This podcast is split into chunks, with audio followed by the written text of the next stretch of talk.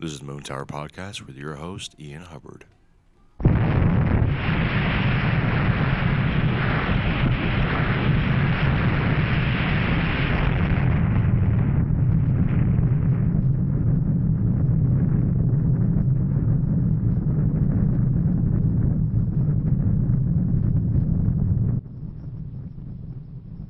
Would you like to spend Christmas on Christmas Island? Would you like to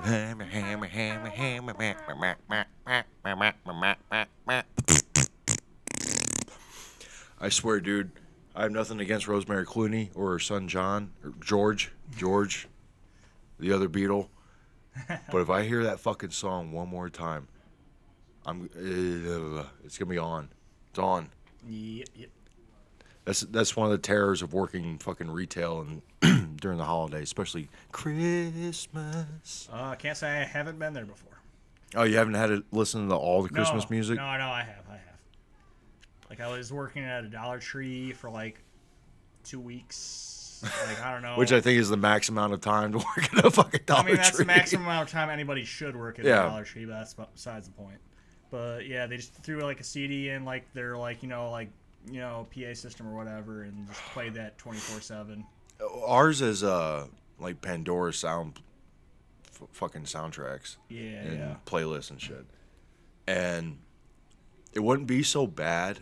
I really wouldn't have that much of a problem with it. It wouldn't be so bad if fucking it wasn't the same song like 2 or 3 times over in different versions. Yeah, like hearing Winter Wonderland fucking. Like Bing Crosby, then Dean Martin, then Michael Bublé, and come on, at the very least, give me an Adeste Fideles from fucking Bing Crosby. Yeah, seriously, change it up. They need to at least put the B. They need an A list and a B list for those Christmas songs and. Well, I'm thankful that I haven't heard the All I Want for Christmas Is You from Mariah Carey, because that's definitely the most obnoxious one. That is quite obnoxious. I've heard that track. Just not from her. And I know, a lot of people love that shit, but it grinds my gears. But no, it's literally, the same, 12 tracks. Winter Wonderland, fucking, Christmas Carol. Yeah, Chestnuts Roasting on an Open Fire. Fucking, All I Want for Christmas Is You. I'll Be Home for Christmas. Christmas this, Christmas that. Oh, they'll play fucking Baby It's Cold Outside. They'll keep that in for all you fucking SJWs out there. Yeah, I'm not even going to get into that one. Go ahead. Do it. No, I dare you. I dare you. This is my Christmas challenge, Nate. Defend or fucking fight against the Baby It's Cold Outside starting now. Devil's Advocate. There are better Christmas songs. It's not even a Christmas song. Yeah, it's not. Yeah, you're right. It's just cold outside. Winter-themed nonsense. It could be a summer in fucking San Francisco for all we know. But no, apparently, yeah. And I saw a list last week of if you're gonna get mad at that song, then they listed all the main Christmas songs and deciphered what was wrong with them. I just thought that was funny. Yeah. I mean, if you... saw that on Facebook, not the Twitters. Yep. If you look into anything deep enough, there's going to be something wrong with it. Whether the writer is, a racist, bigot, or, what have you. Well, I love the whole presumptuous war on Christmas. That's supposedly been going on since we were kids. Literally since we were kids in middle school and high school. There's a war on Christmas. What? If there's a war on Christmas, there'd be so much more money made. Yeah. Now, I still see, Facebook posts, people saying, oh, you can't say Merry Christmas anymore. No one's ever stopped you from saying Merry Christmas. No, shut the fuck up. Well, I remember, I think when I was, and it's probably going back to beforehand, but I remember the whole, oh, they got a black Santa at the mall. Who gives a fuck? Right? And, you can be purple for all I care, you should. Yeah. I don't believe that exists. It's oh, you can't say Merry Christmas, or you take the Christ out of Christmas, you put the X in, which actually, I think by Greek standards or Latin standards, still rings true. Well, that's one of the reasons I kind of envy my mom. Last Christmas, I went home, and it was one of the first Christmases that she had been home coming off of disability and shit. Excuse me. So her thing now is she has the luxury of not listening to Christmas music until it's Christmas Day. Like, she just stays in the house and does her thing, and now that it's winter time, she'll stay in the house and watch YouTube videos and cook dinner or whatever, and just, you know, just hang out and purge the place of old belongings that she doesn't want anymore, and, like, she's, you know, living her life and shit. Oh, yeah. But it sucked because last Christmas, I went home, I had heard Christmas music fucking the day after Thanksgiving till the day I got home, and then she started her playlist. And her playlist has the most annoying fucking Christmas song of all time. And it's the fucking Alvin and the Chipmunks. Oh, God. Christmas song. Or I even... Christmas time.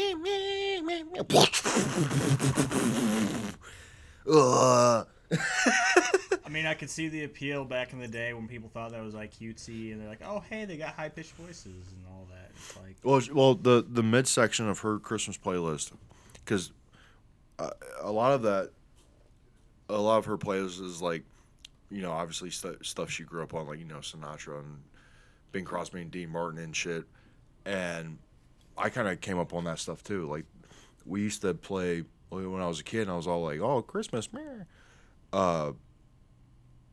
It was a compilation tape of, you know, Dean Martin, Nat King Cole, Bing Crosby, Frank Sinatra, like, you know, the classic tunes, and you kind of get used to that, and then it just drones on, and then you get in, if you're lucky enough to get in the retail business, you know, it just drones on and on and on.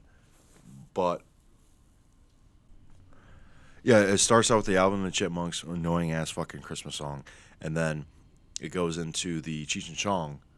You know, Vata with the bony knees, and then talking about, like, I think Sean's talking about seeing, he's like, yeah, I used to play with that dude, man. And then Cheech tells him about the story of Christmas, like, they were in the projects, and they had all these noisy kids working for him, a.k.a. the elves, and they get shipped off to the North Pole, and, like, Chong's like, I used to play with that dude, man. I used to jam with him, and like, oh, I saw the dude outside the store. He had his bell, and it was like, and like that funny Christmas shit. And then it rounds out the fucking USA for not the Feed the World, Bob Geldof and Bono, and Feed the World, let them know it's Christmas.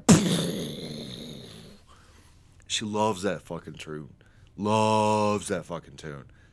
only play it, obviously, around Christmas. And it's the fucking most annoying one for me. Like, one of the most annoying ones. Because, like, I mean, in hindsight, like, when that came out, it was, like, mid-'80s.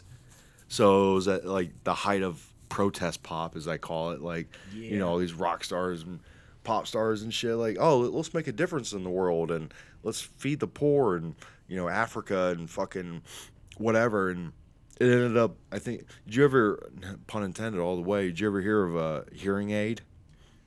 That sounds familiar. Where all the metal dudes got together. Yeah, like, yeah, Yngwie Malmsteen and fucking Vince Neil and fucking dudes from, I think, Wasp. Yeah. And shit, it was called a hearing aid, and that was all off on the tails of the whole Feed the World shit. But she'll even go, so, like, she went so far as to have the extended version, where they have clips of pop and rock stars in the middle of the song, like, it'll drown out, and it's like a bridge version, and people were like, you know, this is so and so from this band, and, you know, Feed the World, and they have one. It's super cheesy considering the song, in my opinion, anymore. But they got one from Bowie, and he's like, like at the last one, it's like, it's Christmas Eve, 1983, 84. This is David Bowie. It's Christmas Eve, 1983. There are X amount of millions of people in the world, and will you, you know, this Christmas think of those less fortunate and blah blah blah. And I'm like, and then it goes, Feed the World. I'm like, ah, and she cranks that shit. I'm just like, I'm sitting there. I remember last year I was sitting in the fucking dining room and she was playing this shit. I'm like, she's like, what? And I'm like, I hear this shit all the fucking time. And she even said it because she worked at Sears for like 9 years, so she knows exactly what the fuck I'm talking about. It's so funny. Like, if you ever fucking have the chance to fucking have that for a month and a half, yeah, don't do it. And I think all the like ill will that I kind of harbor to the holiday, like for the most part, stems from the fact, you know, from working retail and working, like you said, like when you're in the kitchen, you don't hear any of this shit like out on the floor. It's just you and the guys, right? No, we do hear it on the floor. We're an open kitchen, so like So some of it's drowned out, but like we haven't had like Christmas music on 24/7 either. Like we'll like throw a little bit of Christmas music on, and then whatever, you know. Well, we'll throw on. Yeah. Well, the funny thing is,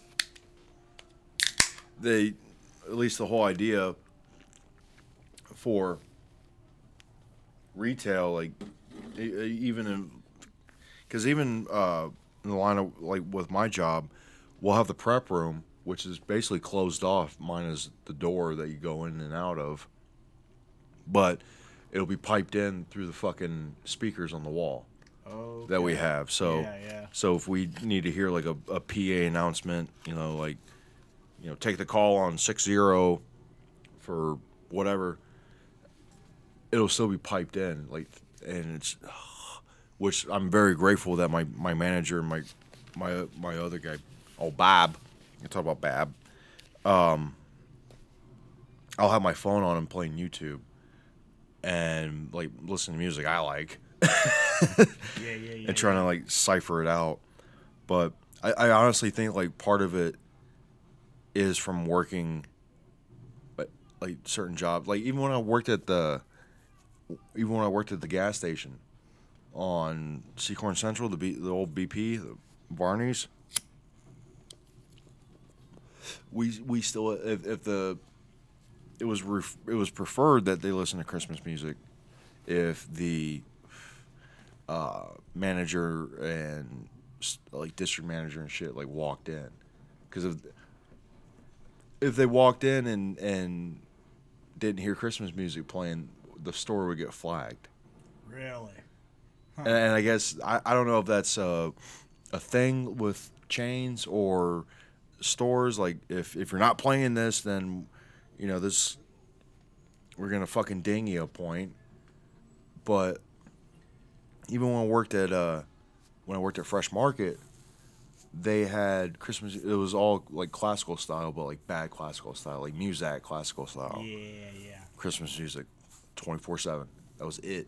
There was no flipping back and forth. But, and I think like so, any animosity towards it, just the repetitiveness and the repetition, and just be like, eh. So by the time like December 26th rolls around and you're back to like actual quote unquote music, it's fucking like a relief. Like, yep. Oh, I don't have to hear this for another 360 whatever days. And it used to be like pairing that with like shitty people who would come into the store, because for a hot minute for me, it was like, it just seemed like when Christmas would roll, especially Christmas, would roll around, people, especially after like Black Friday and shit, like, oh, let's give thanks for what you have, and then go out the next day and beat the shit out of each other and fucking try to get hot deals on a fucking flat screen. I never really understood that. But no, I mean, I can understand people wanting a deal here and there, but I'll just stay home and I'll shop online. Well, for me, if I wanted to find a deal, I haven't really done like a lot of Christmas shopping in a while. Yeah. Well, and like there's that whole nature of, I guess, like the capitalism of it, like people fretting, literally sweating bullets about, oh, I got to buy this for this person, I got to do this for this person, I got to blah, blah, blah, blah. It's like whatever. And especially at the store, like people bitching about their orders, and yeah, like I think I told you, the lady, it was a few years ago. She had her fucking turkey on Thanksgiving, her order fucked up, and then she ordered a rib roast for Christmas, and that got jacked up because she had the same last name as someone else, and their orders got switched. Oh, God. And I brought it out when I was working counter, and the lady, it was the wrong one. She looks at me straight and fucking dead in the eye. And the same thing happened at Thanksgiving. She looked at me and was like, "You've ruined my Christmas. You've ruined my holiday." I'm like, "Yeah, no pressure at all right there." Thanks. In the back of my head, I'm like, "Well, lady, if you, like, relied on me to have a good holiday, you were fucked to begin with." Like, because that should be, like, a whole family thing. Like, I will say, like, I am, especially around this time of year, I'm pretty grateful. Like, you know, my family, like, you hear about, like, people having, like, the Christmas norms, like, going over to so-and-so's house, you know, every year, over to this relative's house, and then, you know, like, for me, like I said, like, Christmas and Thanksgiving kind of, like, bleed together as far as the attitude. Like, you know, you get certain... these family members together, and they're gonna fucking bitch about this, and then you get these people together, and it's gonna wallow about this, and then that, you know, it's gonna be back and forth while you're there, but not really, hopefully, tied between the two. You know what I mean? Mm-hmm.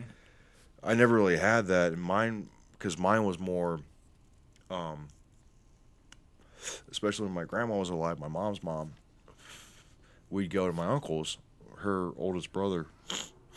We'd go to his place, and, you know, it'd be kind of like her side of the family, and, you know, we'd have, you know, the dinner, the usual, like, ham and sides and sweets that my grandmother would bake, and my mom would bring some shit, and it was kind of funny. I remember the adult, her and her brothers and sister and my grandma, they'd be in the kitchen chit-chatting. My cousin, when he was younger, would just be like running around, and we, you know, hang out and shit, and my dad and my brother would just be on the couch in the living room, because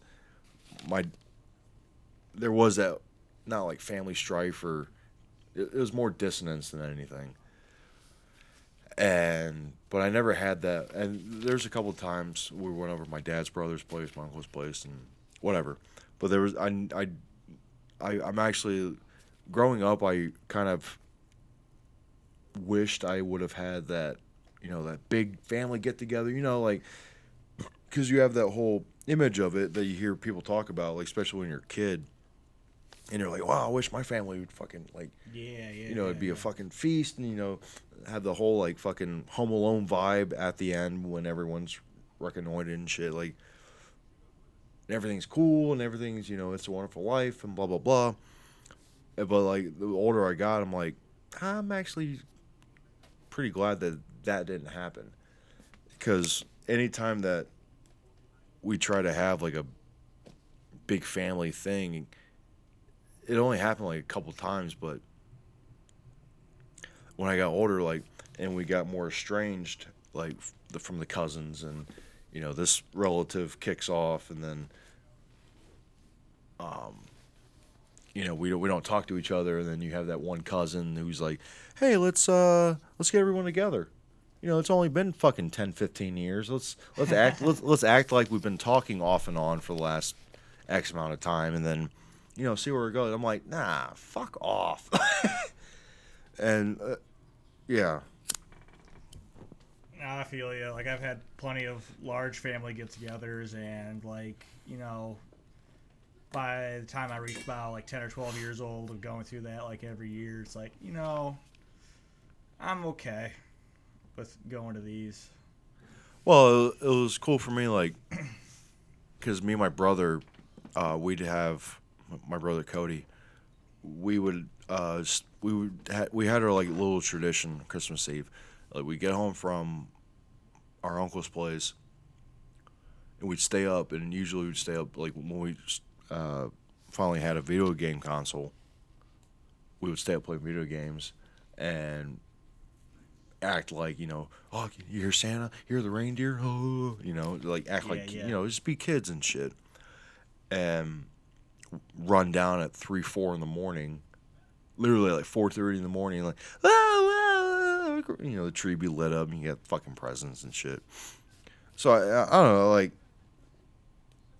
I guess if anything, like, and I feel like a lot of people miss.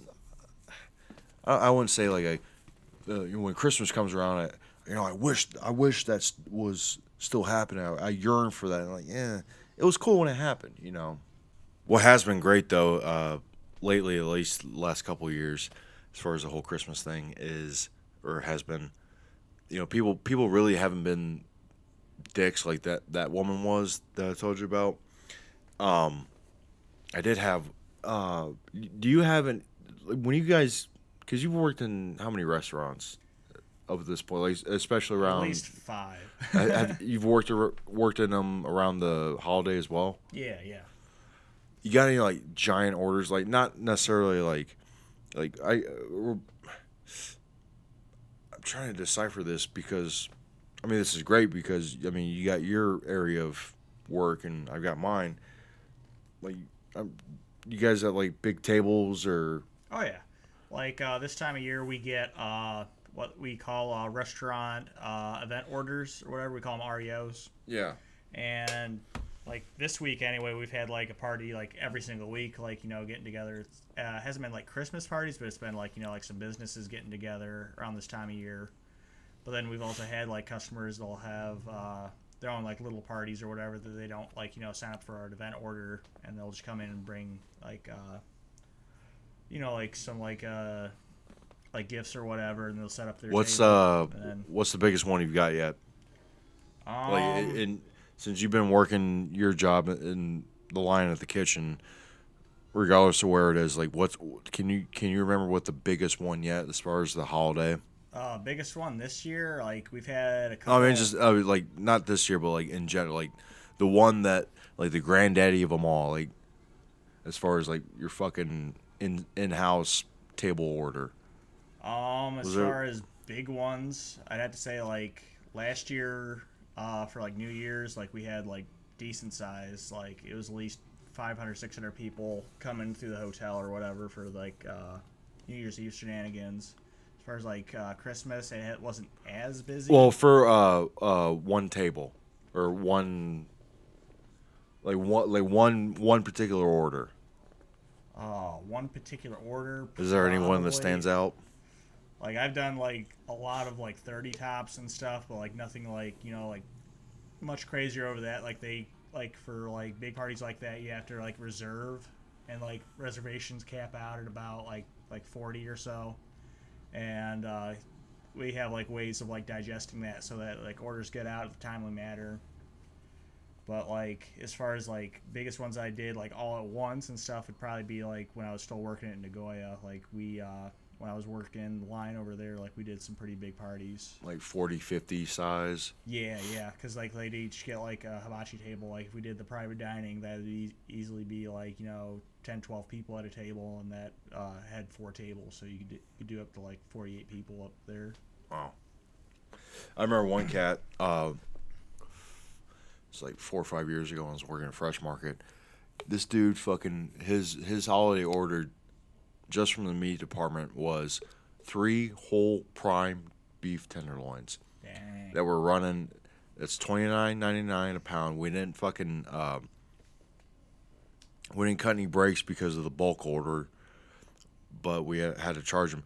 And each one was about 6.5 pounds. And we did the math like, that was roughly bare minimum like $500. I was gonna say that's like at least 180 a loin. Yeah, just on beef, like 540s, almost 600 because they're a little bit heavy, and had them cut and trimmed and pieced down and whatnot. He didn't. He wanted them kept whole, and didn't want them cut or anything. They're probably roasting them, I bet. Yeah. And I remember I gave them to the guy. Gave him to the guy, and I looked beyond him, and he's got a whole shopping cart. He's got 3 cases of wine on the bottom sill of the shopping cart, and the rest is full of sides and produce. Like, that motherfucker had been rocking at least a fucking $2,000 to $3,000 order. Because you imagine, like, the case of wine, like, and the way he was acting, like, he had some dough to throw around. You imagine a case of wine that's 10 bottles, and we gave a 10 to 15% discount if you bought the case, which there the case is 10 bottles. So you think, like, say $20 a bottle. That's $200. You have three of them. That's $600. $500-$600 in beef, and you got like fucking oysters and shrimp and the rest. And his shit was stocked, and that was not unusual. Yeah, like that was another thing. Like working in this gig, like seeing what people will throw out as far as dough wise and spend, like, because you know they got family coming in and they got loved ones, and and I'm not like shitting on the dude, like, by all means. I mean, dress to impress. Yeah, you got the fucking dough for it, fucking by all means. I mean, hell, I fucking last year I bought 2 3-pound. Well, one was for Thanksgiving, the other was for Christmas. Like 2 3-pound filet roasts, and I got a wicked deal on them, you know, with the discount at work and shit. And that was the bomb. Like, oh yeah. That dude got three. It was prime, like the best kind of cut that you can get for choice. It was on top of things. I will say, if Christmas killed anything for me, it's fucking kielbasa. And I was never a big fan of kielbasa to begin with, because when I worked at the other shop that I worked at, House of Shits, made over 1,000 pounds. The one actually I was there for 2 Christmases. Over like 1,000 pounds, like 1,200 pounds, just of kielbasa, because the neighborhood that I worked in was mainly a Polish neighborhood, and you know, God forbid they don't get their fucking links. That ruined just this. Like, I can't even smell that shit anymore without and fucking gagging and like having that negative reaction for the senses. It was just bad. Like, and we had them in like the luggers, like almost moving bins full of fucking kielbasa. Jesus. Like, I love garlic. It put a tinge on it for a hot second, but like marjoram and the whole spice thing, nope. No. You can carry on with that shit. Fuck all that. Done with that. After being subjected to kielbasa every fucking day, and not even like smelling the scent of it being made, but like they were cooking it every fucking day for samples. And you get those fat fucks like, oh no, I'm gonna get 10-12 pounds, you know, just shoving it in their fucking face hole. I'm like, you're killing everything. But I guess it was necessary. But anyway. Fucking, we're rambling on about this whole Christmas shit. But yeah, other than that, tomorrow is the showcase for the improv group that I mentioned last week that I've been a part of.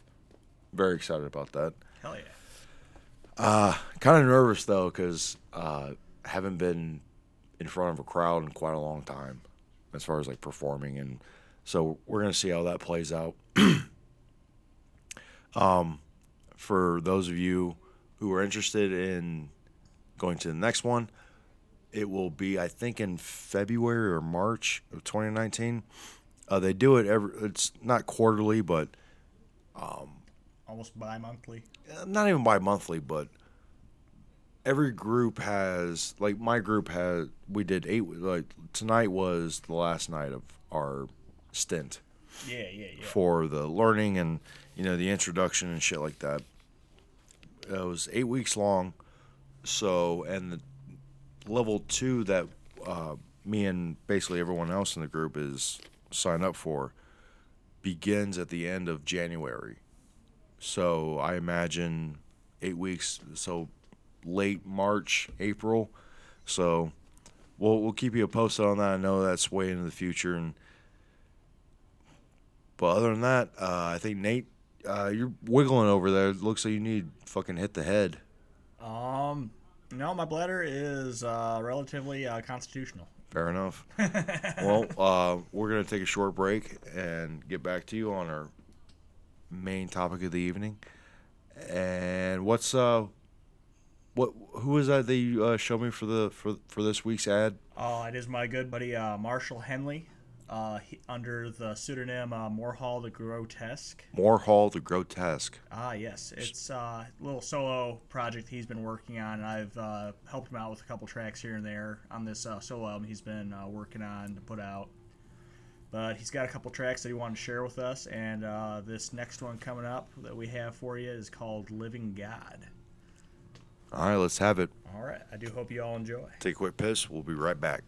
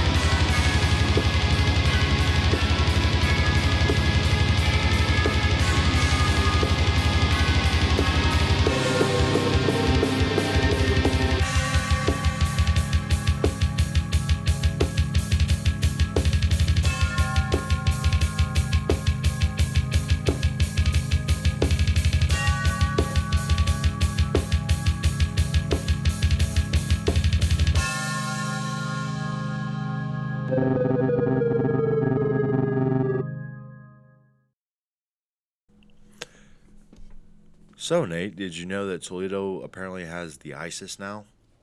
Ah, that is what I've been hearing lately. It's only been in the last few days, actually this week in general.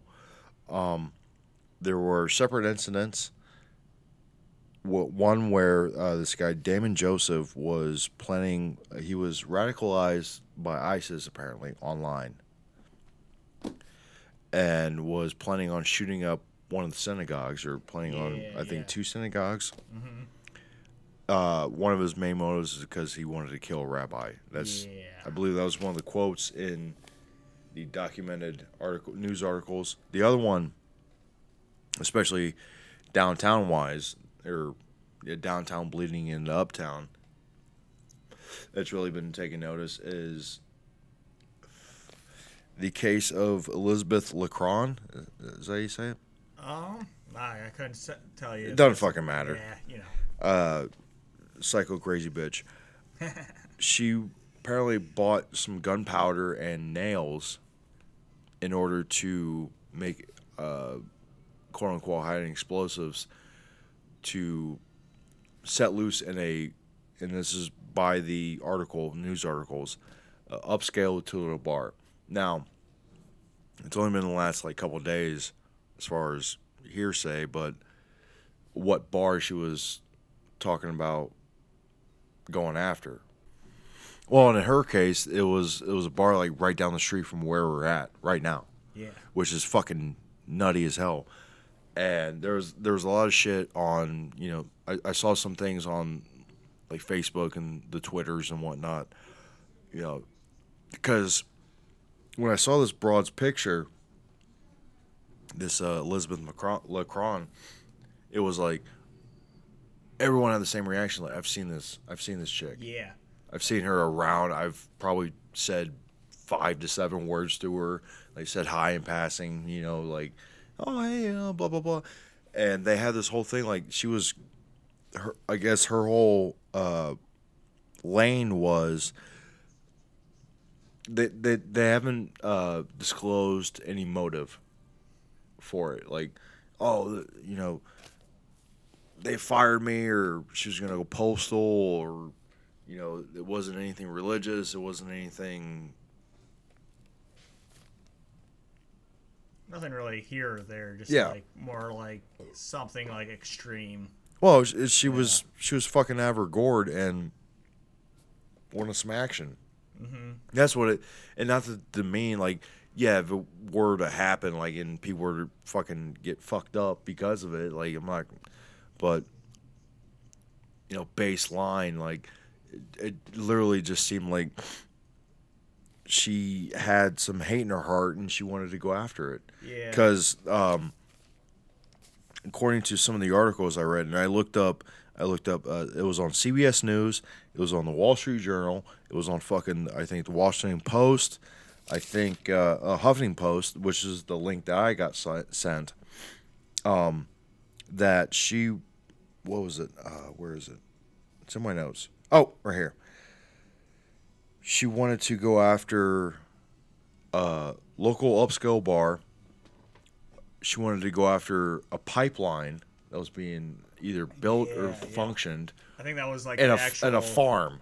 She wanted to. She wanted to go all fucking ecocide and fucking release. It didn't say she wanted to bomb the farm, but it just said damage the crops. Yeah, and, poison. Whatever. Well, and it's that. What was kind of funny to me, the extreme of it. Yeah, not necessarily her action, but she wanted to go after a local bar, a pipeline, and a farm. But there was in all the articles, there was 2 articles that specified that she had those intentions.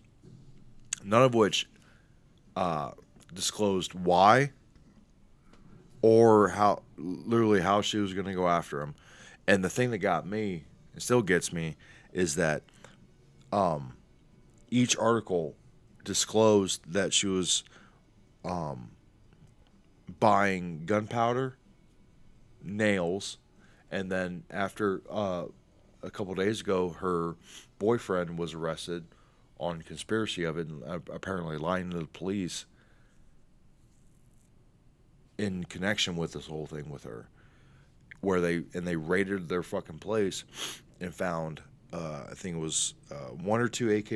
Actually, yeah. No, let me pull. Some guns. Keep talking. Fucking. I'm gonna pull this up right now, because this shit's fucking nutty. What I heard, she had some basically she was into things like the Columbine. She was no. She apparently her fucking Twitter and Instagram was all about Bernie Sanders, and her Facebook was all about Bernie Sanders, which, fuel the burn. Yeah. But her Twitter and Instagram was all about glorifying mass murderers, like Dylann Roof, the dude who fucking went into the, I think, Georgia church a year or two ago and fucking shot everyone up. Like, she was all about him. I've got, if you want, I'll fucking read the articles I got fucking penned up, because they're basically, all right, let's see what we got. CBS has, all right. CBS News, December 10th. I think it's, it doesn't have the time posted, but I'll just give a brief overview. FBI got fucking involved. FBI announced Monday made arrests in two separate terror plots near Toledo, Ohio. Both suspects have been talking about and planning attacks for months. According to the FBI, Elizabeth LeCron was obsessed with the idea of carrying out mass murder. She was arrested Saturday after she purchased black powder and screws for making a bomb. She told an undercover agent she wanted to target a Toledo bar and also discussed bombing a pipeline or attacking a farm. Okay, first of all, like, who the fuck they got on the inside for this kind of shit? She told an undercover agent. Yeah. Like, was this, like, on the job or off the job or before or after she got arrested? A bar or the bar that she was planning on, you know. Quote, she stated she had been involved in a plan to commit, quote, upscale mass murder, as she called it, said Jeff Fortunato, an FBI special agent in charge. Or, excuse me, an FBI assistant special agent in charge. According to court documents, LeCron was active on social media. On Tumblr, she posted photographs, quote, photographs and comments glorifying mass murders like the Columbine shooters and Dylann Roof. Roof, a white supremacist, shot and killed 9 African Americans in Charleston, South Carolina, church, 2015. In the weeks leading up to her arrest, LeCron wrote to Roof in prison. According to court papers, he wrote back asking her to, quote, mail him several books about civil uprisings and the Nazis. In the second Toledo case, the FBI said 21-year-old Damon Joseph, who investigators believed was radicalized by ISIS online, which, if Doug Stanhope ever hears this, he fucking had a whole fucking bit about it. Like, oh, yeah. Fuck off, ISIS. I got this corner. He planned to target 2 Toledo area synagogues. Court papers allege he praised the October attack on a synagogue in Pittsburgh, telling an undercover FBI agent, quote, my opinion is the Jews are evil and they get what's coming to them. Once again, noted 2 undercover agents. Like, who the fuck are they talking? Like, what kind of, like, sting operation are they? Not to go all it is, I'm just glad shit. Toledo has their shit together when that. Apparently, they can't get the road together, but apparently they fucking throw out a sting operation to fucking defeat terrorism. But I guess if that's what the money's going to, like, fuck the potholes, like, as long as people don't get offed. Yeah. Like, seriously. I can deal with some bad roads. It means I don't have to deal with being bombed. Still, though, I mean, whatever. Quote, days ago, and this is still according to the CBS News article. Quote, days ago, he, Damon Joseph, provided an undercover employee a draft plan which outlined general operational and logistical considerations for an attack. Whoa. What? Yeah. Like, in both cases, it was the words and the actions of the suspects that caught the attention of the investigators. Because the FBI was tracking these cases for months, investigators said the public was not in danger. Okay, so fucking... Just based off of that, and that's CBS, and that's one of the 4 I have. So they've got moles, they've got people working this kind of shit, and literally, like, it just seems to me like they got people just waiting for some shit to pop off. Yeah. Like how much money, how much fucking whatever have they invested to, not even to make sure this stuff happened, but, like, not to go all Alex Jones and shit, but, like, they are. It's like they knew there something's going to happen. Yeah, they're looking to this area. They're tracking certain people, certain activities,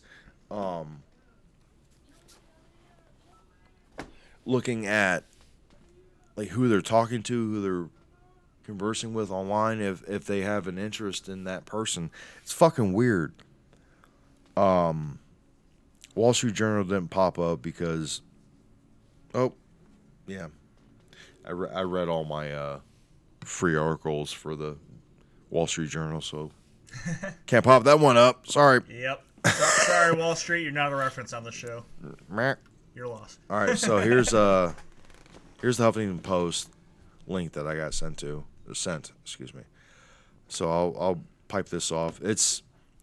It goes a little bit more in depth, but it's not even more in depth, but it's just more detailed. Yeah, so, yeah. Here we go.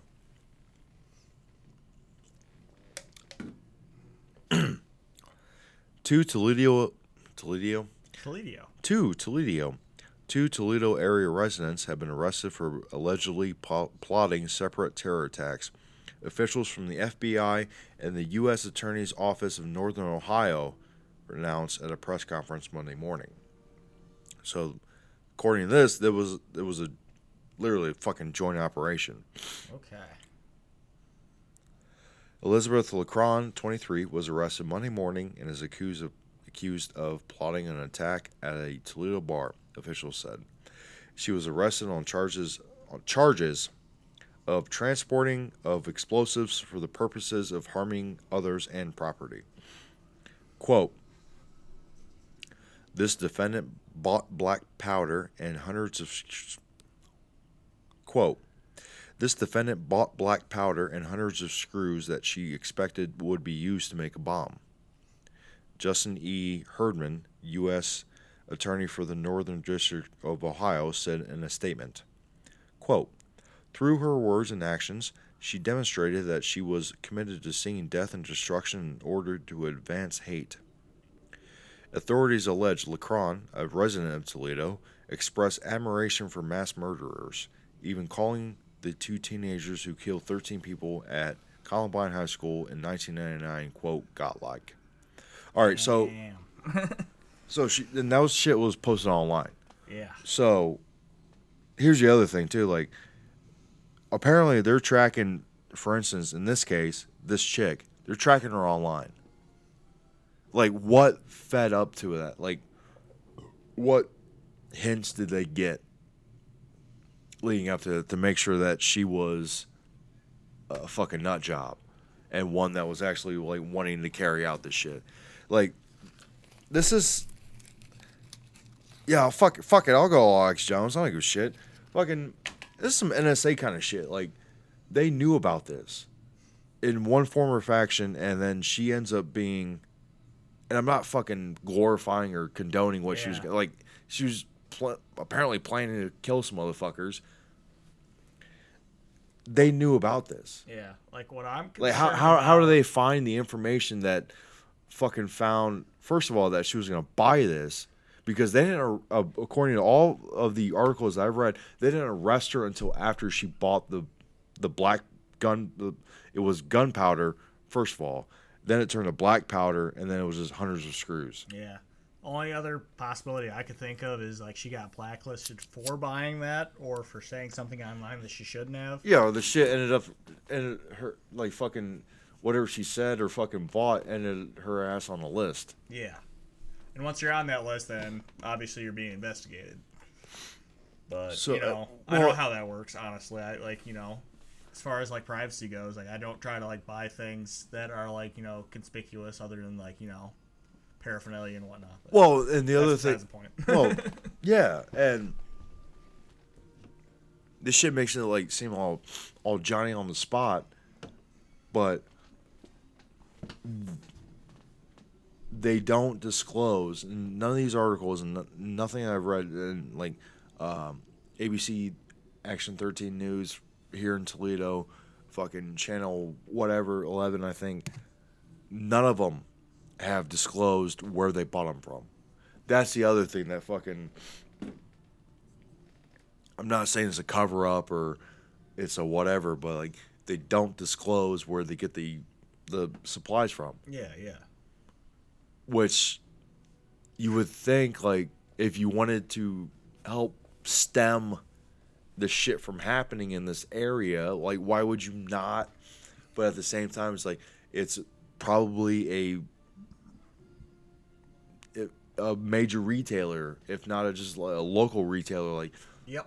Like, this stuff is usually bought for household purposes kind of shit, you know? Like, yeah, yeah. Like, if they fucking disclose that, then that fucking business is going out of business. I mean, look at the Unabomber and stuff like that. Like, you know, yeah. that was all, like, you know, house, you know, like stuff that you could get for your household or whatever. It was all like fucking appliance type parts and shit. Yeah. Which is one of the things that Kaczynski got away with for so long is because he bought it all under the line. Yep. I mean, you can't really, like, knock a person for buying things that are totally legal. Whether or not they use it for things that are totally legal is another matter entirely, but, you know. If I buy a fucking set of steak knives and I stab you in the eye with one, you know, no one's going to blame the fucking steak knife guy for fucking selling me the shit. Yep. Which is an argument a lot of gun lobbyists have, but that's an argument. Well, that's... No, man, it's all mental image. What are you going to do about that? Yeah. Fucking liberal fairy. No, carrying on with the Huffington Post article. Quote, "It's going to be a lot of fun, and I can't wait to post pictures." She, Elizabeth LeCron, allegedly wrote on social media ahead of a visit to a memorial for the Columbine shooting in Colorado this past summer. Authorities say LeCron also exchanged letters with Dylann Roof, the white supremacist who massacred 9 black worshipers at a Charleston, South Carolina church in 2015. Roof is in an Indiana prison waiting execution. Thank God for that. According to U.S. Attorney's Office press release, LeCron also, quote, attempted to send Roof Nazi literature. She also had a Tumblr account called Charleston Church Miracle, on which she posted photos and comments about mass shootings. The FBI agents raided LeCron's home. Here we go. Here comes the juicy shit. And found an AK-47, a shotgun, handguns, and materials that could be made to use and construct pipe bombs. Agents also found her journal, in which she allegedly wrote about committing, quote, upscale mass murder. She had goals, huh? Yeah, shouldn't we all? Yeah. LeCron studied the entrance and exits of the bar she planned to attack, authorities said. She also allegedly expressed interest in committing other attacks. Here's what I was talking about earlier. Authorities said she considered targeting a pipeline in Georgia, freeing animals from a farm, and attacking her own workplace in Toledo, which she claimed was leaking pollutants into a river. She is scheduled to appear in federal court on Monday, which was a few days ago, Monday. Wow. So. Sounds like she had a lot of issues there. Well, then they fucking show the pictures, and you've seen the pictures of her, right? Yeah, yeah. Here's a like we were saying earlier, like, I've seen this. I know I've seen this chick at least a dozen times. Oh yeah, I know I've seen her. Yeah. Especially like at the bar in question, which was brought up like on Facebook and the Twitter, yeah, like in the area, like, oh, and like everyone knew what it was, but no one wanted to say it. Then, like, I think yesterday or the day before, it came out and said what bar it was, and they interviewed the manager, whose name will not be disclosed, and they were talking about it, like, oh, we just don't understand, like, how this person who's come here so many times and blah, blah, blah. And, like, she... And if you were to go to that bar, and you know what bar I'm talking about. Oh, yeah, yeah. We are both regulars, I do believe. If you were to go there, hypothetically speaking, and try to do what she did, there are certain areas of that place that I hate to say would have worked. Oh, yeah. Like, no, like, fucking, like, you wouldn't expect it to happen. The bathroom through the kitchen and shit. Yeah. This shit would have worked. Well, and, oh, shit. Oh, goddamn, I got hiccups now. I'm getting all riled up about this shit. I'm like, oh my God. And I'm fucking, ugh. And I'm skipping breaths now. All right, where were we? All right. So, the December 12th, so 2-3 days, a couple days after all this shit went down, you know, I can deal with the goddamn hiccups. Told you to punch me in the back of the fucking neck. I tried. So they found a connection to the Elizabeth LeCron. They found her boyfriend, excuse me. And headline on Fox 8 is Toledo man charged in connection with a terror plot. So here we go. Toledo man will appear in federal court on Wednesday for his involvement in said plot. Vincent S. Armstrong, 23, is charged with one count of providing false statements to a law enforcement officer. He's been in custody since Monday.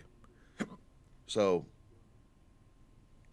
that's all he's getting nabbed with so far.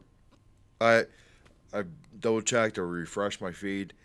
There hasn't been anything since about this dude or about really this case. Like, I've been checking, like, daily since fucking Tuesday, at least. So, according to the Fox 8 article, here we go. It gets juicy now. Elizabeth LeCron, 23 years old, accused of buying black powder and screws to make a bomb. Justice Department says she wanted to commit an upscale mass murder at a Toledo bar and attack a livestock farm. Authorities searched her house, AKs, blah, blah, blah. Investigators said Armstrong, her boyfriend, the man in question now, denied buying items to make a bomb and discussing plans of an attack with LeCron, but his journal entries told a different story. Quote, from his journal entries according to this article. Now I have these thoughts, these memories, they haunt me. I have a vision to kill, to hunt the unwilling, Armstrong wrote. Armstrong and LeCron also visited Columbine High School inside the deadly 99 attack. Excuse me. Justice Department officials said she also wrote letters to Dylann Roof, blah, blah, blah. So, they have... There's something bugging me about this, and I talked about this a couple minutes ago. Like, I don't have a problem with the authorities saying that these people were... Here it goes again with the fucking hiccups. I don't have a problem with these people, with the authorities saying that they were planning out this attack, but to not disclose where they. It's a non-disclosure agreement that they have with the information that they get after finding all the shit out. That bugs me, and it's not just this case in particular, but in general, like. They'll gloss over, like, you know, so-and-so was planning on carrying out said attack with said equipment, but they won't talk about where they got the equipment from, obviously, because that'd be a detriment to business. They won't even mention that they raided their house, which, I don't know, it's just... You see where I'm going? Like, oh, yeah. I'm fucking all fucking bright-eyed and bushy-tailed about this shit, but it's just weird. There's not enough details there that would, you know. Well, and the fact that they mentioned multiple times, like, an undercover agent. Like, they've got motherfuckers out and about looking at this shit. Which I'm fine with, like... You know, do your duty and make sure none of this shit actually goes through with it. But, and I was talking to you during the break, like, when stuff like this happens, people tend to, and for good reason, worry about the copycats.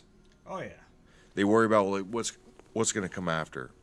Yeah, like one could say that like this is a copycat almost, like not even like it's a copycat of like a certain incident. It's just like, hey, like they found inspiration in previous doings and then they want to do it because of that. Well, and like I was telling you earlier, like I'm not, this is like that case, one of those cases, but in reverse. Yeah, yeah. To where you're not worried about the copycats, or in this case, they got it wrong. Like they didn't carry out the attack. What makes you worry about a case like this is that maybe someone's gonna fucking think about this shit, or look at it, or have something else planned. Like maybe they were connected to someone else. Oh yeah, and possibly carried out to the ends that the initial attack wanted to have happen. And like I said, you're not worried about the copycats, you're worried about the getter rights. Yeah. Like, oh, yeah. Like what if some jack-off fucking is seeing this, or they're connected to this, and then they want to fucking shore up the loose ends. That's in this case, like, is what's fucking worrying. Mm-hmm. And like almost the fact that this is being reported at all, it's like is a possibility for it to happen in general. Yeah, like a fucking blueprint. Mm-hmm. I fucking hope it doesn't happen. I really don't want it to happen. And for all intents and purposes, like especially with, like we said, the fucking bars, goddamn fucking hiccups. The bar is in question is right down the street. So, like, we don't want, not just because it's like, oh, it's a bar, we go to the, no, like, it's kind of like finally come home in a way. Like, you got these crazy motherfuckers out there that want to do this shit. Like, and I'm not saying, like, fear your neighbor or anything, like, or look behind the fucking, the curtain, but. Like, honestly, that's potentially part of the goal that they were going for is, like, make more people afraid. I mean, that's terrorism in general. Well, yeah, like, yeah. Well, the I think the base definition of terrorism is to, and look this up if you can, like, to upset the political or societal norm, to upset or upend the political or societal norm. The goddamn hiccups. And it's not that that's what they were what they're after. They were just after to fucking cause a havoc. So, I mean, like I said, I hope it doesn't happen. I really fucking, like, we here do not. We do not condone the terrorisms. We are simply discussing it for the informational value that it provides. As little as we can after I get through these fucking hiccups. But, no, it's, they haven't, I've been checking my news feed. Like, they finally released, not released, but word on the grapevine basically said that what bar it was, and they were interviewing people. There was a Twitter feed that I started looking at, Toledo tweets that were starting to look at where this was, and they were talking to people there and shit like that, and I don't know. I don't know. You got anything to add to this? Because, like, there's like 1,000 avenues I want to go down, but this will carry on and on and on. Fucking. Yeah. Help me out, Nate. Okay. Throw me a bone. All I want to say about this is that, you know, the people who are, like, wanting to carry this out, obviously don't have a lot going for them in some walks of life. They have a hatred about them. It's generally like the meaning for these things to happen is because, they source hatred. Yeah. So, you can't really nip that in the bud. People want to hate things for irrational reasons, and that's why it's such a rational problem. Their own mind. Yeah. Yeah. You have to think about the people who are rationalizing it. It's it's not a rational thought by any means, but it is rational to them. So the way that you take care of that is thinking like they do, but at the same time, what does that entail? That's, a big old spectrum in and of itself. Well, since we're chit-chatting about the topic at hand, I did find this article from the Toledo Blade. Family of couple tied to planned Toledo terror plot shocked. So I'll just read this off and... Yeah, go for it. Give me your wish-wash about it. Robert LeCron was still shaking his head Tuesday, 24 hours after his granddaughter was arrested and accused of plotting to blow up a Toledo bar. Standing outside his mommy home, Mr. LeCron was visibly troubled by the accusations and charges levied against Elizabeth B. LeCron, 23. Investigators said she told an undercover agent, what the fuck? They got cats out. Fucking. That. I'd like to get an interview with one of the undercover agents. Yeah, no shit. I just want to know the whole fucking process was it Huggy Bear from Starsky and Hutch? What do you got? I'm not against the process, but I want to know how it works. Yeah, every single one of these fucking articles mention undercover agents. They got motherfuckers out here scoping this shit, but they only wait until the fucking last possible second for some shit to pop off. What the fuck, man? Anyway, sorry. Investigators said she told an undercover agent she planned to commit, quote, mass murder, upscale mass murder, and purchase bomb-making materials. She is charged with transporting explosive materials with intent to injure or damage property after she purchased black powder and hundreds of screws.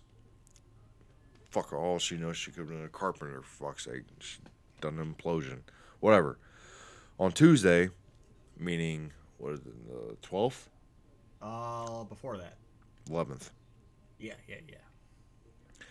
Law enforcement sources said they planned to charge her boyfriend, Vincent Armstrong, in connection with the case. Mr. Armstrong was arrested Monday evening. Family members struggled to reconcile the horrific accusations against the couple with the children they watched grow up.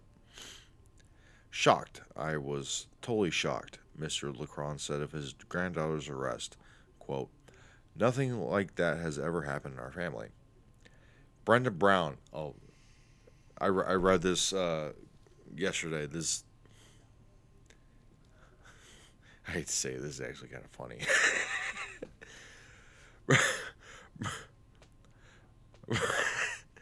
Brenda Brown lives a few doors down from the residence where Miss LeCron and Mr. Armstrong were living in the 3600 block of and saw Miss LeCron's arrest transpire on Monday. Quote, I was sitting here with my coffee and looked out the window and I saw SWAT in my driveway with a rifle, Miss Brown said. Quote, they were locked and loaded, baby. They converged quick.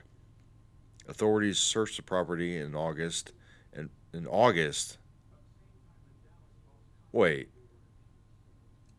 Authorities searched the property in August. Okay, so this has been going on a while. So they had a fucking scope on these motherfuckers. Oh, yeah. For a hot minute. Yeah. Getting, August? 4 months? Yeah. So they had an eye. That's an investigation. Okay, all right. So that... All right, just for fucking... tidbits, when did she purchase these items? The fucking black powder and the early August and the screw, right? In August, they had the fucking eye on this broad since August. It's December, she almost sets it off. what else, like, were they just siphoning, like, oh, we're going to read her journals and we're going to see where she goes? And, like, 4 months? Four fucking... All right. Like, I understand, like, due process and all that. And, like, you know, I had to... Like, how far were they going to go? Yeah. And here's the other thing. Outside of the fucking... Here's my Alex Jones kicking in. Fucking outside of the actual purchase being made, did they know that she was actually going to try to commit this along with her boyfriend? They must have. Did they have a hint? Yeah. Were there undercover agents at the bar? Like who knows? Someone like, trying to cozy up and talk to her. Like, what the fuck?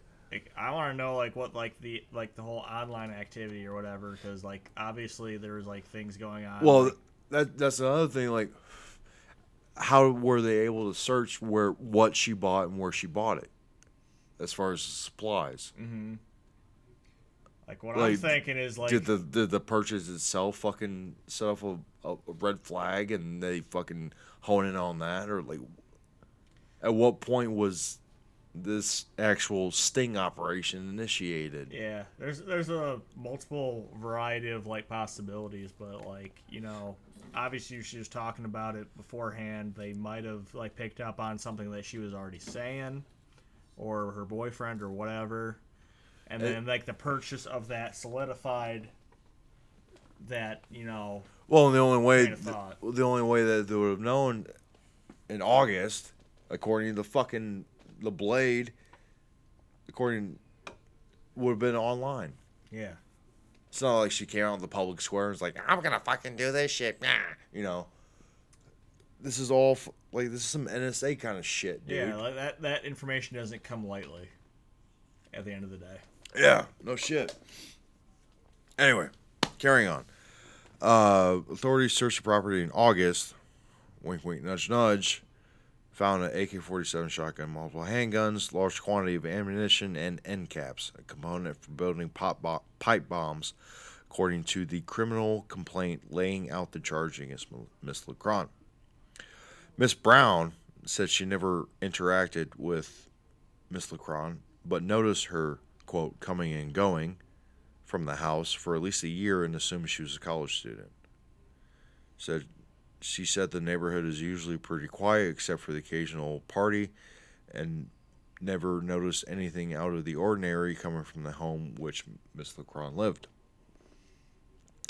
Miss Brown mentioned she's thankful Miss LeCron was arrested before she could carry out any attacks.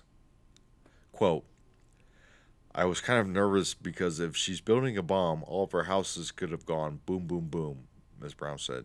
You never know who's living next to you. That's pretty scary crap, and for good reason.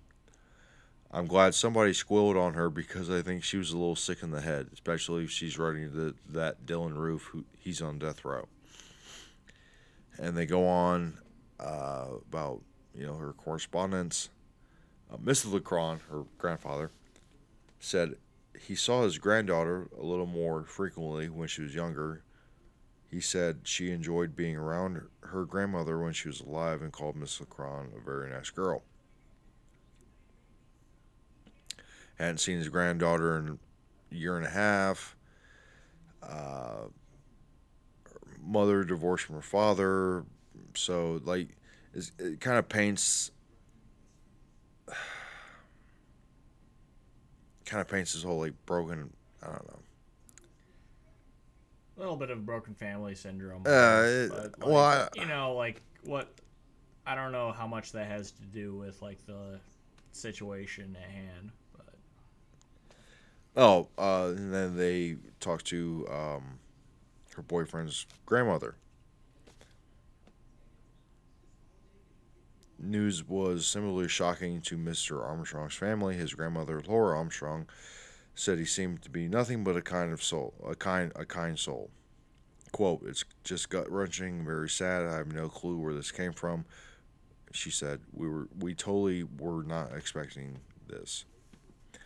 Miss Armstrong said she had seen her grandson a handful of times throughout the year, but she has only briefly been around Miss LeCron on two occasions. She did not get to know her grandson's girlfriend. Family did not know how long the couple had been dating, but Mr. Armstrong seemed to be doing well at the last family gathering, a wedding where he dressed in a suit. Quote, "Thank the Lord that no one was injured and they were caught. That's our saving grace. To know what's going on with Vince's life, we have no clue, and we're very sad. Family said he's a high school graduate, you know, blah, blah, blah." And, yeah, it kind of seems like this. It's a similar line, like, you know, the family didn't know, the neighbors didn't know, no one knew. You know, like, it's the quiet ones, like, whatever. Yeah. But it's glad it didn't happen. Oh, yeah. To say the very least. So that's our deciphered mumbo jumbo on the occasion. Once again, I'm fucking glad it didn't happen. That's just bringing you a little bit of what's been going on in our neck of the woods. So, Nate, you got anything else to add to this before we close up? Because this, I mean, like, I kind of wish we were, like, taking phone calls and comments and shit, but this is... Yeah. I mean, I'm glad to be able to chit-chat about it, but the fact that it almost happened, like, it brings everything home. Oh, yeah. Really does. Like, I'm glad, like you said, I'm glad this whole thing didn't transpire. I feel people are a little bit more scared now, not knowing, like, all the details of the situation. And, like, it just kind of like, oh, hey, two incidents popped out of nowhere. It's like, They didn't really pop out of nowhere. We didn't talk about Damon Joseph. Yeah. The guy who was planning on fucking shooting up the synagogue. Mm-hmm. He's, according to the articles I read, he was going to do two, radicalized by Islam. And I think the charge that he got capped with was supplying the enemy. Yeah. So, like, it's fucked up. Like, I wanted to make some jokes out of it, then I thought of them, but, like, it without, yeah, you know, like it's like one of those too soon moments almost. Yeah, but you know, it's like if you can't take anything in light, though, like you can't really take anything at all. That's true. So. All right, folks, we're going to take another short break, round of this episode of the Moon Tower Podcast, episode 13 coming at you. A lot of heavy shit going around the Glass City, so, stay tight, be good. We'll be right back, close this out. We love you, folks. All right, folks, after a short break, I think we're going to round this out. We've talked about enough for this episode. I mean, it's got hot and heavy real quick, and once again, we're glad the perpetrators are under arrest and facing whatever criminal trial they have. I was just curious about the semantics of what they're arrested for and shit like that. But oh yeah, aren't we all? Yeah. But other than that, we're gonna leave you off on the positive note. We finally have a Apple iTunes feed. Yes, we do.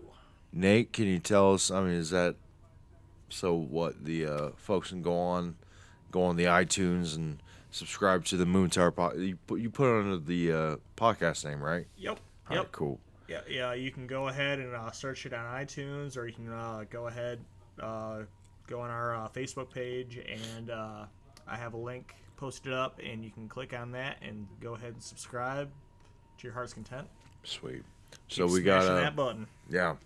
So we got Facebook, Moon Tower Podcast. Search it up. We got all our updated posts and whatnot. Same with the newly created iTunes feed, Moon Tower Podcast, Twitter, European. We're all over the fucking place. Same with SoundCloud. European is what you want to search. You want to get an update on the new episodes and old episodes and somewhere in between. Instagram is MoonTower2018. Give us a like. Give us some comments, questions, concerns. I don't give a fucks. Give us a thumbs up. Tell us we're shitty. Tell us we're great. Put a thumb up our ass for all I care.